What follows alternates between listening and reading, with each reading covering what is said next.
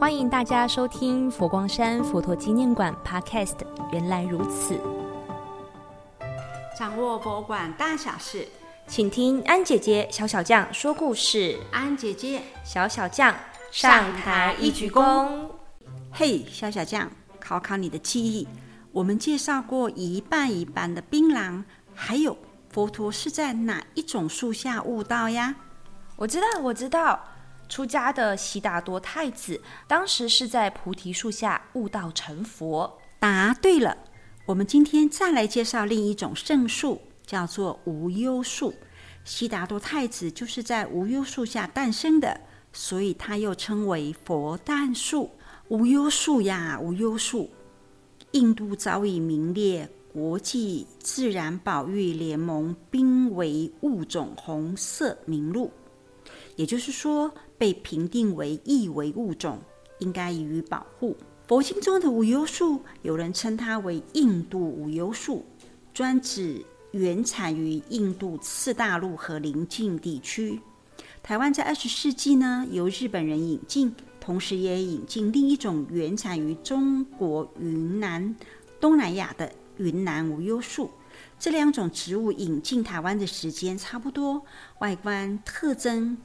差不多，经常被混淆呢。换我说说历史故事。古印度习俗，妇女怀孕临盆的时候得回娘家生产。三千多年前，贵为印度迦毗罗卫国净饭王的夫人摩耶夫人也不例外。怀孕将满十个月的时候，震撼宫女们返回娘家待产。顺便一提。鼎鼎有名的蓝毗尼园就在目前的尼泊尔境内，临近印度北方的边省，一直是全世界佛教徒朝圣的四大圣地之一哦。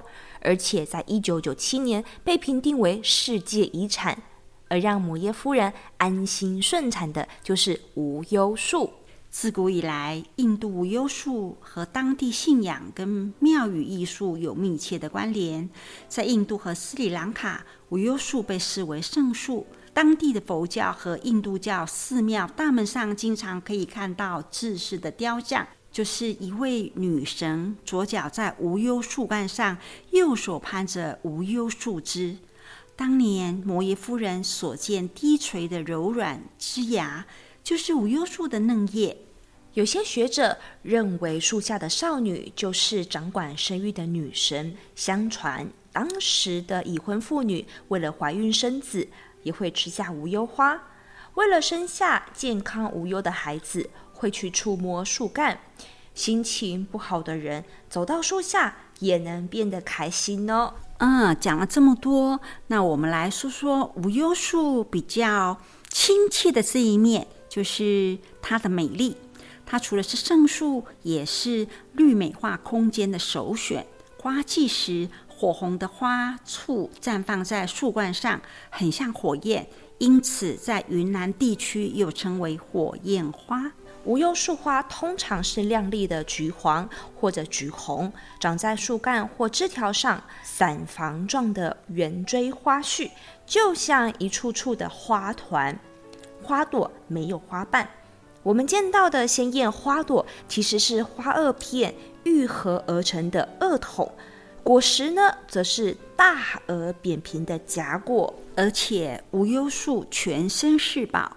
根据生态与环境教育教授张慧珠学者的研究，二零零九年印度的化学与药学研究期刊报道，印度无忧树含有。苷类类黄酮、单宁、皂素等化合物，常用在促进子宫收缩、抗菌、抗痤疮、抗雌激素活性等，也有抗肿瘤的效果。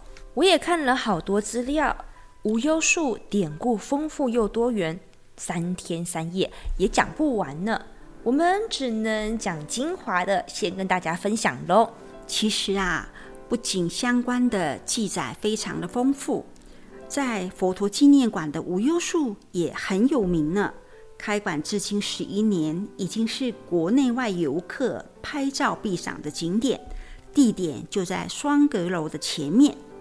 不知道是不是巧合，无忧树在每年四月后越长越好，尤其是佛诞日、浴佛节，枝叶特别的茂盛。那就不多说了，现在就让我们漫步在夕阳下，在无忧树荫享受无忧无虑的惬意吧。当然还要加上双阁楼好吃刷嘴的素食哦。感谢你们的聆听，安姐姐小小酱下台一鞠躬。